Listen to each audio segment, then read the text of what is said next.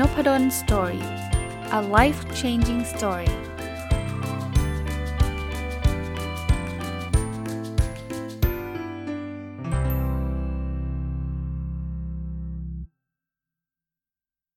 วัสดีครับ ยินดีต้อนรับเข้าสู่ Nopadol Story พอดแคสต์นะครับ วันนี้เอาหนังสือแปลญี่ปุ่นมารีวิวให้ฟังนะครับ หนังสือชื่อพลังแห่งการตั้งคำถามนะครับ เขียนโดยคุณเคนนิชิโร่โมจินะครับ ก็ต้องขอบคุณทางสำนักพิมพ์บีเลนนะครับที่ได้ส่งหนังสือเล่มนี้มาให้นะครับ ก็เริ่มต้นนี้ผมชอบอยู่ละนะตามชื่อนะครับจริงๆเป็นคนชอบหนังสือแปลญี่ปุ่นอยู่แล้ว แล้วก็เช่นเดิมนะครับ คนแปลก็แปลได้ดีนะแล้วส่วนตัวก็ไม่ไม่มีความสามารถในการไปอ่านหนังสือเล่มจริงนะครับผู้เขียนครับคุณมงิเคนอิจิโร่ผู้แปลคือคุณปาวันการสมใจนะ หนังสือเป็นธีมเรื่องของการพูดถึงการตั้งคำถาม ซึ่งเขาบอกว่าถ้าเกิดเราตั้งคำถามได้ดีเนี่ยมันจะเปลี่ยนชีวิตเราได้นะครับ ก็มีอยู่ 6 บทนะ บทแรกก็คือการตั้งคำถามเปลี่ยนชีวิตคุณได้นะ บทที่ 2 คือ ทักษะการตั้งคำถามคืออะไร บทที่ 3 คือ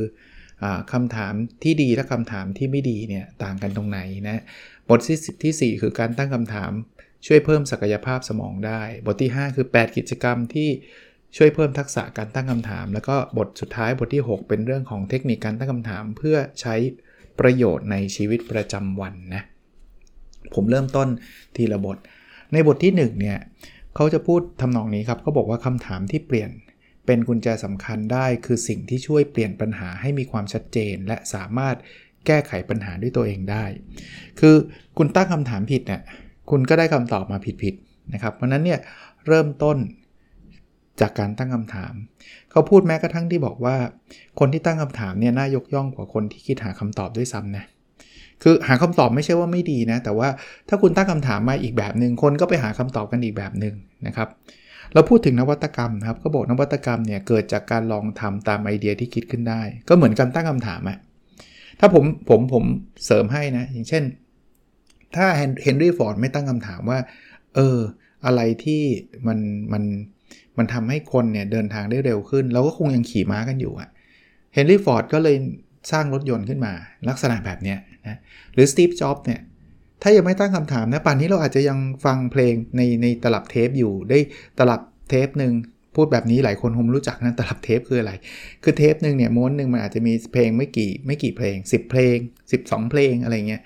แต่เดี๋ยวนี้เป็นไงครับ เพลงมีเป็นร้อยเป็นล้านเพลงเลย ที่อยู่ในใน iPhone จริง ๆ มันมี iPod ก่อนใช่ไหมแต่ตอนนี้กลายเป็น iPhone หรือแม้กระทั่งเป็นเป็นโทรศัพท์มือถือเราใน Spotify ในใน SoundCloud อะไรต่าง ๆ เนี่ย อย่างเงี้ยคือการตั้งคำถามนะ แล้วนวัตกรรมมันก็จะเกิดขึ้นนะครับเขายังบอกอีกว่าคำถามที่ดีจะช่วยทำให้เราค้นพบวิธีการแก้ปัญหาที่เราสามารถลงมือทำเองได้ ไม่ใช่วิธีการแก้ปัญหาที่ดีที่สุด บางอย่างเนี่ยเราตั้งคำถามเนี่ยนะว่าเราจะสามารถทำอะไรได้กับ ปัญหาข้อนี้มันก็แปลว่าคำถามนี้มันกระตุ้นให้เราคิดว่าเราอาจจะไม่ได้ทำอะไรได้ดีที่สุดนะ แต่ว่าเราสามารถจะแก้ปัญหาเรื่องนั้นได้ด้วยตัวเราเองด้วย เขาพูดถึงว่าคนญี่ปุ่นเนี่ยพยายามจะเอาแต่คำตอบเร็วๆ จะหาคำตอบได้ไวๆ มันก็เลยทำให้ความคิดถูกจำกัดนะ คือ คือโซลูชันเนี่ยมันมีได้หลายแบบเนาะแต่พอคนญี่ปุ่นเนี่ยเขาก็พูดถึงคนญี่ปุ่นนะว่า ก็พยายามจะไปหา quick solution ก็คือ quick fix ก็เฮ้ย อันเนี้ยทำอันนี้เลยจบเลย มันก็เลยถูกถูกจำกัดความคิด วิธีการที่จะหลุดพ้นข้อจำกัดแบบนี้ก็คือการตั้งคำถามที่ดีนะครับ เราจะได้หลุดพ้นจากเขาเรียกใช้ว่าภาวะหยุดใช้ความคิดนะแล้วในโลกเราเนี่ยเขาบอกโลกวิทยาศาสตร์เนี่ยมันมีความจริงที่ถูกต้องแน่นอน ครั้งหนึ่งเราเคยคิดว่าโลกเราแบนเดี๋ยวนี้มันก็กลม แต่ต่อไปในอนาคตเราอาจจะพบอะไรใหม่ๆอีกเยอะแยะมากมายนะครับ แล้วก็ถ้ามีความเป็นไปได้ที่สถานการณ์จะดีขึ้นกว่าที่เป็นอยู่แม้เพียงสักนิดเนี่ยไม่ว่าคำถามแบบไหนก็ควรค่าการนำเสนอ พูดง่ายๆว่าไม่ต้องกลัวครับ ตั้งคำถาม บางทีคำถามวันนี้อาจจะทำให้เรา improve หรือพัฒนาตัวเองได้นิดเดียวเองไม่ได้เยอะอะไรมากมาย แต่สำหรับหนังสือเล่มนี้เขาบอกว่ามันคุ้มค่าที่จะตั้งละ ถึงแม้ว่าจะนิดเดียวนะครับ อันนั้นบทแรกนะครับ มาถึงบทที่ 2 ครับ ก็บอกว่า ข้อสงสัยเนี่ยมันคือความรู้สึกผิดปกติต่อเรื่องที่มีความคุมเครือคำถามคือสิ่งที่มีความชัดเจนและนักนำไปสู่การแก้ไขปัญหา2ออย่างนี้ไม่เหมือนกัน สงสัยคือแค่สงสัย เอ๊ะมันจะยังไงอะไรเงี้ย แล้วก็กลุ่มเครือแล้วก็ไม่ได้ไม่ได้ทำอะไรต่อนะ แต่คำถามนี่คือสเปซิฟิกเลยว่า ฉันอยากรู้ว่า A ทำให้ B เกิดขึ้นจริงไหม อย่างเงี้ยคือคำถาม แต่ถ้าเกิดเป็นข้อสงสัยเหมือนคำบ่นอะเออทำไมมันต้องมี B เกิดขึ้นด้วยนะอะไรก็ไม่รู้อะนะครับ เพราะฉะนั้นเนี่ยเขาบอกว่าถ้าอยากตั้งคำถามได้ดีเนี่ยเราต้องเริ่มเชื่อมโยงความรู้สึกและเหตุผลเข้าด้วยกัน คือจะมีแค่ความรู้สึกอารมณ์เฉยๆไม่ได้ ต้องมีตรกกะมีเหตุผลด้วยนะครับเขาบอกว่าบางครั้งเนี่ยเราจะพยายามกำจัดความรู้สึกแย่โดยการคิดเข้าข้างตัวเอง มันมีสาเหตุมาจากสิ่งที่เรียกว่า ความขัดแย้งภายในจิตใจ ถ้าผมจำไม่ผิดนะภาษาอังกฤษเรียกว่า cognitive dissonance ซึ่งคนจำนวนมากกำลังทำลงไปโดยไม่รู้ตัว คือบางอย่างเนี่ย คือเราไปหาความรู้สึก สมมติว่าเราเจอคนแล้วรู้สึกคนนี้จนอย่างเงี้ย เราก็ไปพยายามหาความรู้สึกอันนึงมาเข้าข้างตัวเองว่า อ๋อที่เขาจนเนี่ยนะ เป็นเพราะว่าเขาไม่ตั้งใจเรียน เราตั้งใจเรียนเราคงไม่จนหรอกอย่างเงี้ย นะครับกก็เลยเป็นข้อสรุปที่มันอาจจะผิด เขาอาจจะตั้งใจเรียนก็ได้ไม่รู้ แต่ว่าเราจำกัดความรู้สึกกำจัดความรู้สึกแย่โดยการคิดเข้าข้างตัวเองว่า เออ ฉันไม่เป็นแบบนั้นหรอกนะ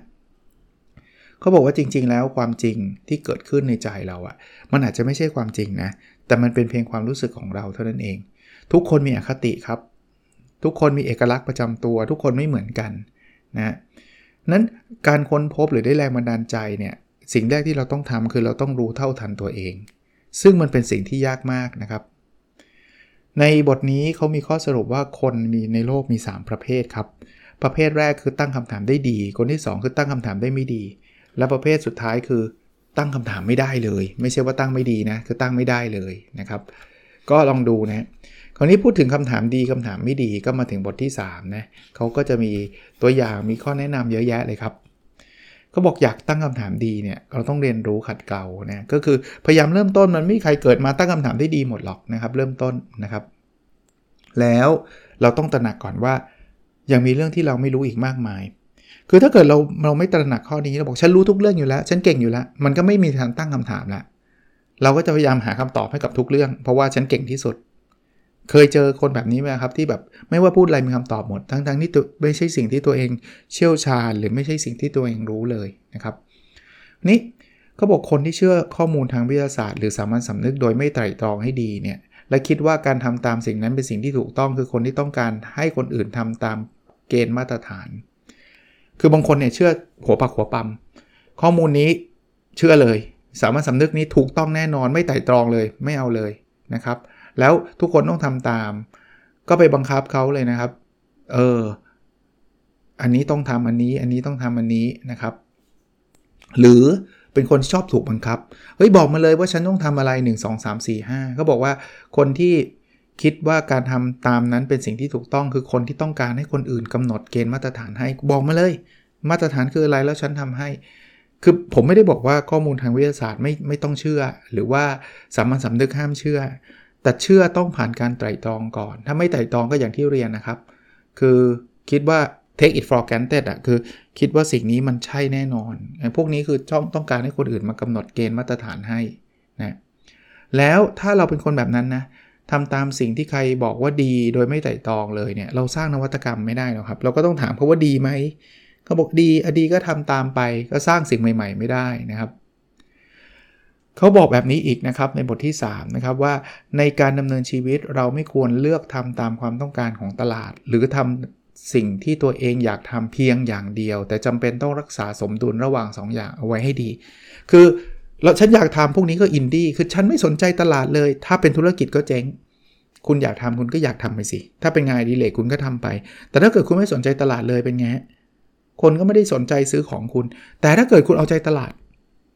ฉันจะทำแต่คนอื่นเขาขายกาแฟกันฉันก็จะขาย มันก็ไม่มีเอกลักษณ์ แล้วสุดท้ายเราก็จะอยู่ไม่ได้ ไม่ได้แปลว่าอันใดดีกว่าอันใดนะครับเขาถึงบอกว่าต้องสมดุลไง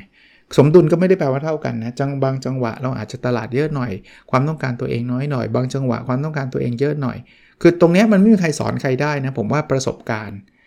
เราต้องทดลองอะไรที่มัน work ทำต่ออะไรที่ไม่ work ลองทำใหม่นะครับเดี๋ยวเราจะหา balance ตรงนี้ได้เจอนะ ถ้าอยากตั้งคำถามได้ดีเนี่ยให้ถามโดยเพิ่มคำสำคัญว่าตอนนี้อยากทำอะไร หรือควรทำอย่างไรต้องทำยังไงเข้าไปด้วยทุกครั้ง คือ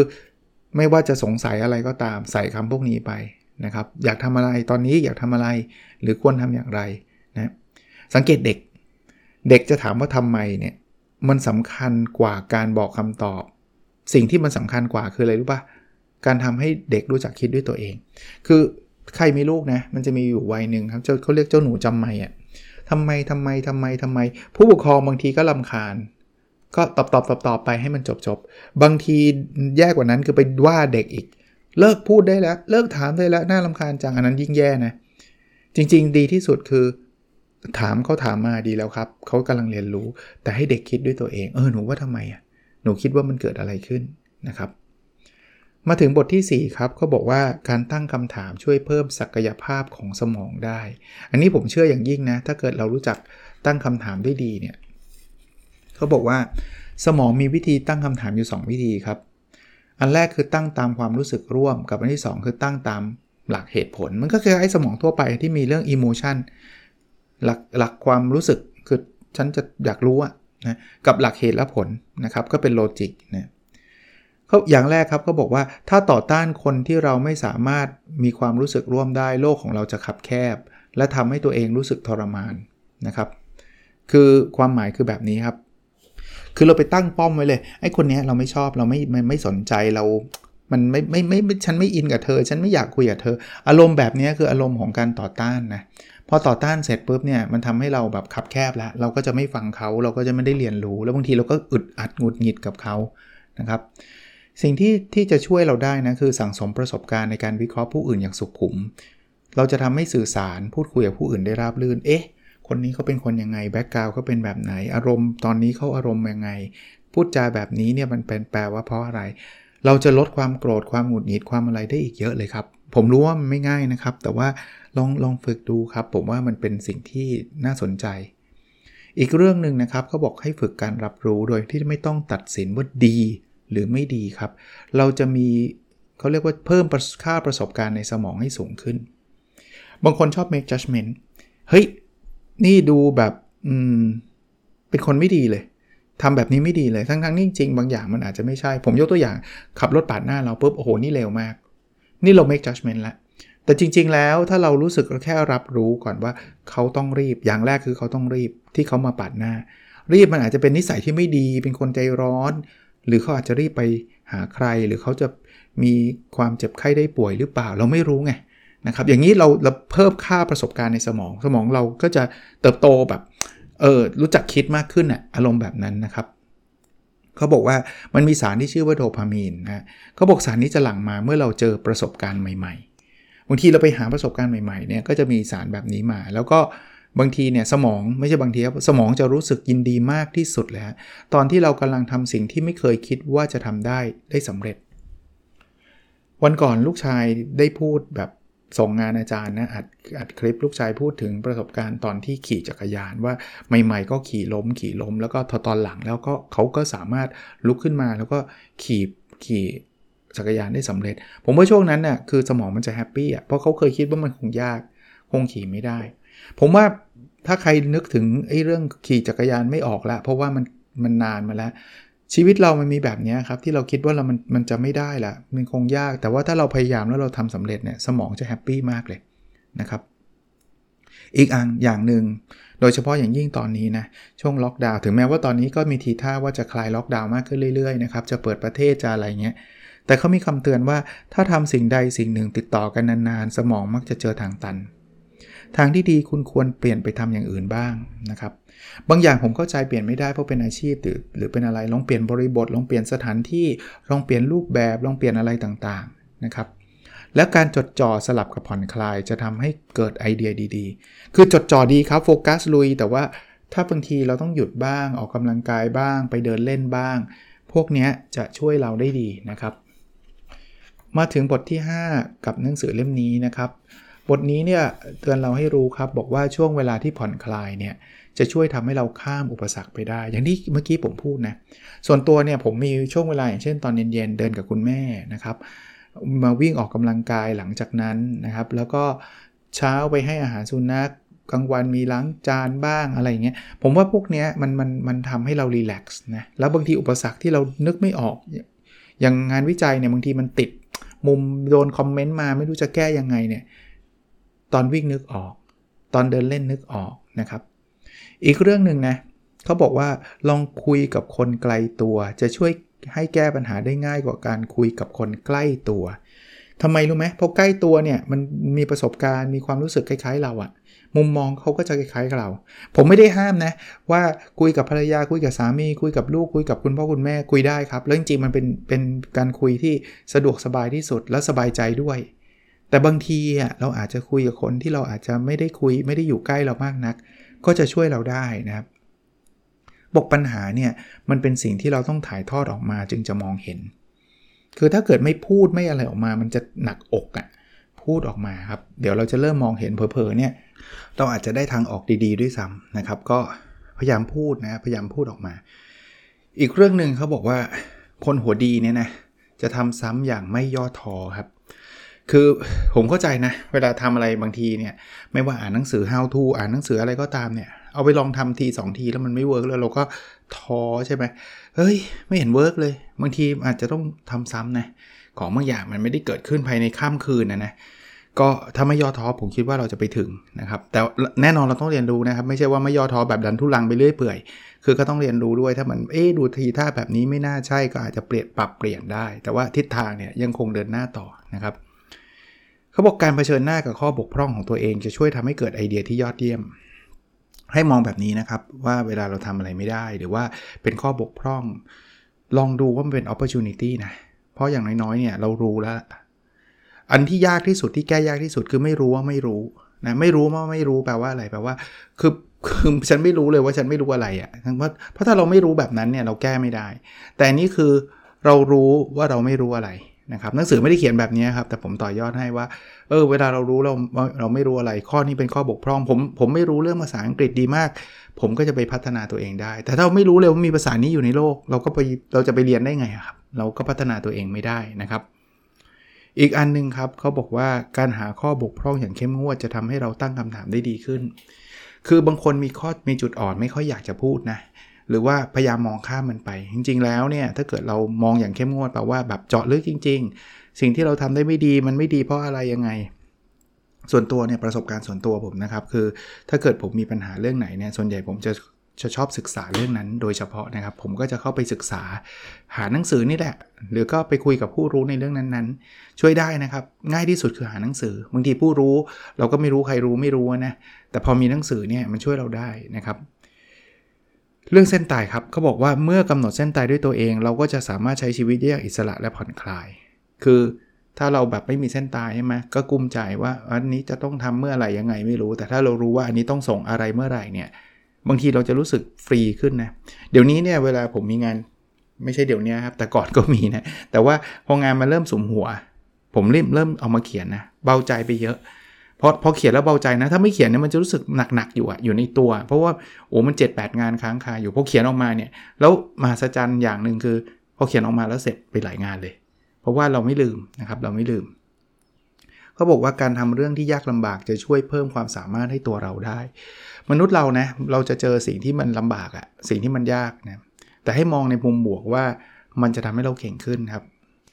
อะไรที่มันยากอะไรที่มันลำบากเนี่ยมันเป็นการฝึก ฝึกตัวเองนะครับ ฝึกทั้งจิต ฝึกทั้งร่างกายนะครับ แล้วก็เรื่องราวในงานศิลปะ คือการจำลองสถานการณ์ที่เกิดขึ้นจริงในชีวิต ไม่ว่าจะเป็นบทกวี ไม่ว่าจะเป็นงานศิลปะต่างๆเนี่ยก็เป็นการจำลองสถานการณ์ที่ดีเลยนะกับกับชีวิตจริงของเรานะมาถึงในบทที่6นะครับข้อสรุปของอบทนี้เนี่ยก็เป็นบทที่ 6 ที่คือบทสุดท้ายของหนังสือเล่มนี้นะครับ ก็มีอะไรหลาย ๆ ข้อที่ผมคิดว่า น่าน่าจะเป็นสิ่งที่ดีนะครับสำหรับบทนี้เนี่ยเขาจะมีการพูดคุยกันเรื่องการตั้งคำถามนะเขาบอกว่า จะตั้งคำถามได้ดีเราต้องค้นหาอย่างจริงจังว่าตัวเรากับอีกฝ่ายต้องการหรือไม่ต้องการอะไร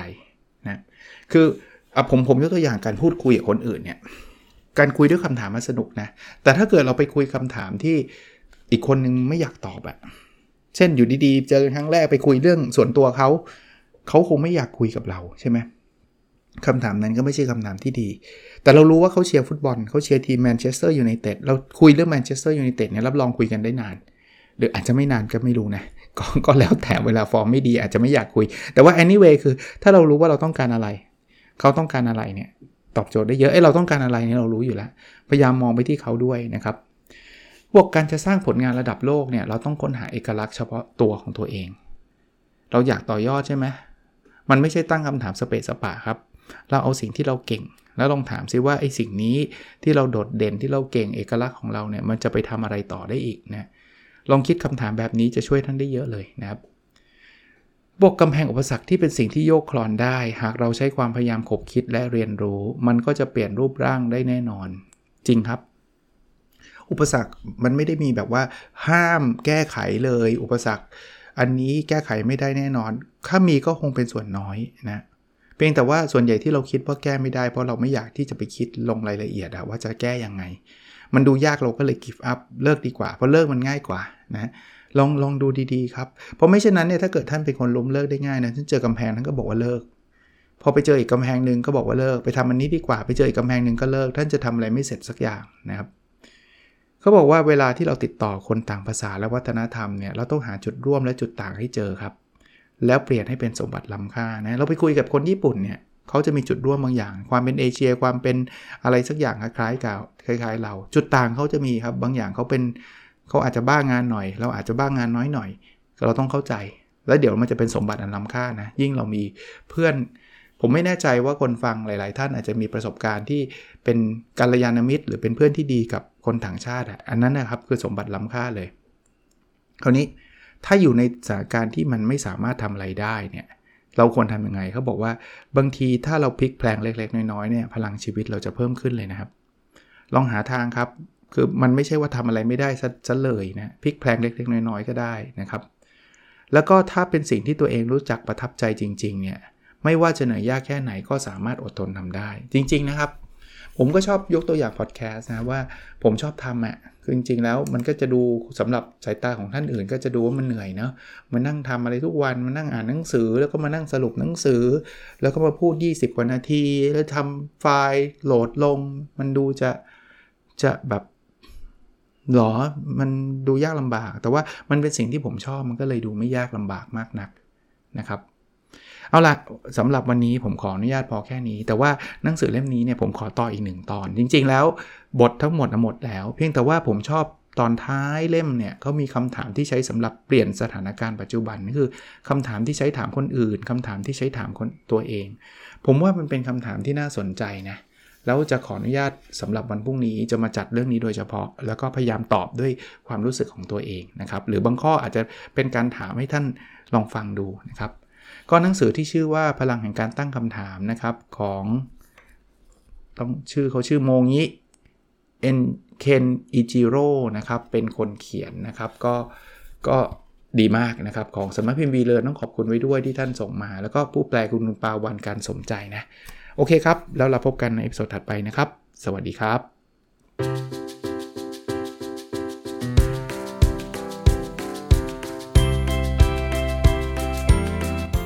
n o p a d o n Story a life changing story